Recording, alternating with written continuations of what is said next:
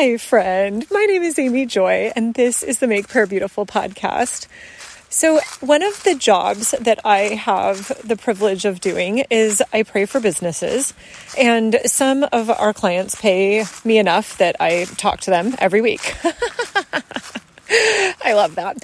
And so, one of these clients, it's so sweet. It's a husband and wife and their son in the insurance business. And so, when we meet once a week, we talk through what the Lord is doing in their lives, where they want to see more breakthrough, and then we pray. So, about a year ago, the son started to look for a house. He's in his early 20s and could see that the market was getting hot. And so he went looking, and we prayed about this for weeks and then months. And finally, it was like, you know what? We're just going to wait this one out. It's okay. We're just going to wait. And what was so beautiful to me, it's going to make me cry a little bit because it's really, really precious. So, uh, the the parent clients are probably in their early 50s and they have three adult children in their 20s. And these three ended up all moving back home. And the parents were like, you know what? We might just have this for a short season. And so we should celebrate the fact that we get to parent our adult children and have, I guess you could say, the reward of our parenting just as a sweet extra bonus year, like a bonus lap or something. And so in that year, one of the children uh, got engaged. That's the son who is now um, who's the story is about. And so it was it was a situation that I feel like a lot of families would be like, "Oh my word, are you kidding me? I have to move back in with my parents."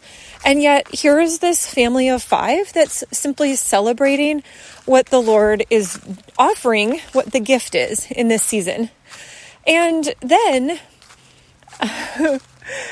they they told me that kind of out of the blue, there was this whole series of conversations where one of the houses that the son had looked at last year was up for sale.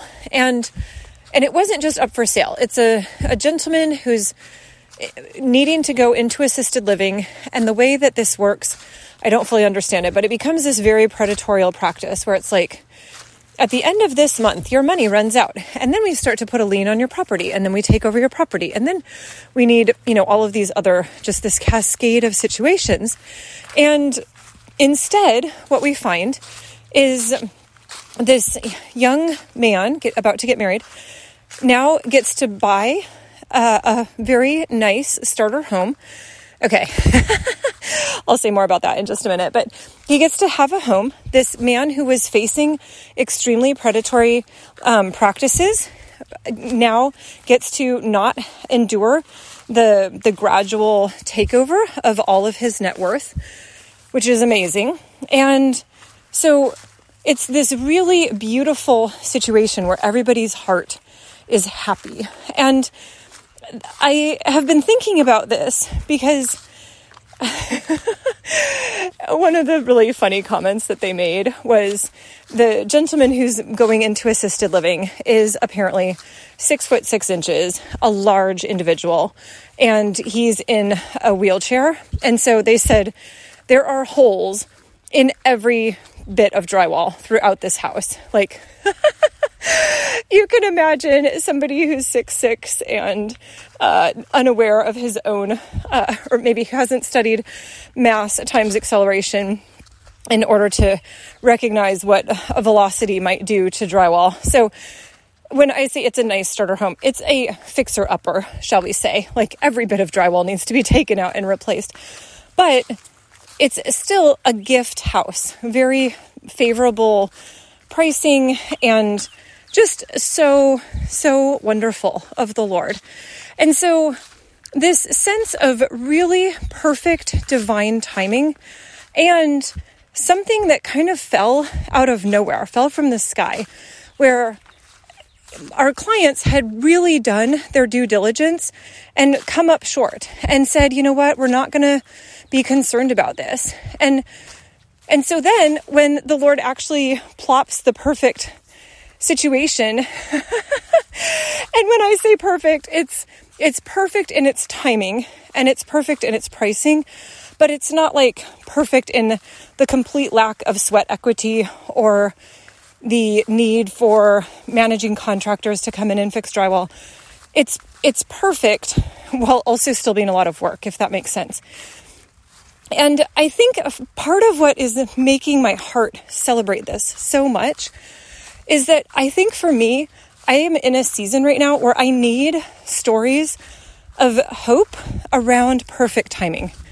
I need the Lord to remind me of the ways that we can work and do our part, but then at some point, it's like we can't make this happen anymore. We actually just need to let it rest and then sometimes the Lord is like, you can have a beautiful year with your family, and then I'm going to give you the house that you want at just the right time.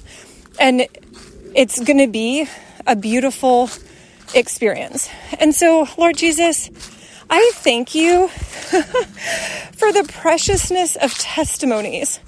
Lord, for the ways that we can hear stories of your faithfulness and it gladdens our hearts because we say, Oh my goodness, you can do it again. And Lord, maybe it's not a house that plops into our laps, but maybe it's just something that is so perfect in timing, something that was unexpected and yet long hoped for. So, Jesus, do it again for us. Do it again for me. Do it again for those listening. Thank you, Lord, that you give us testimonies as uh, spurs to our hope. Thank you, Jesus, that you are a God always of hope. We give you praise. In Jesus' name, amen.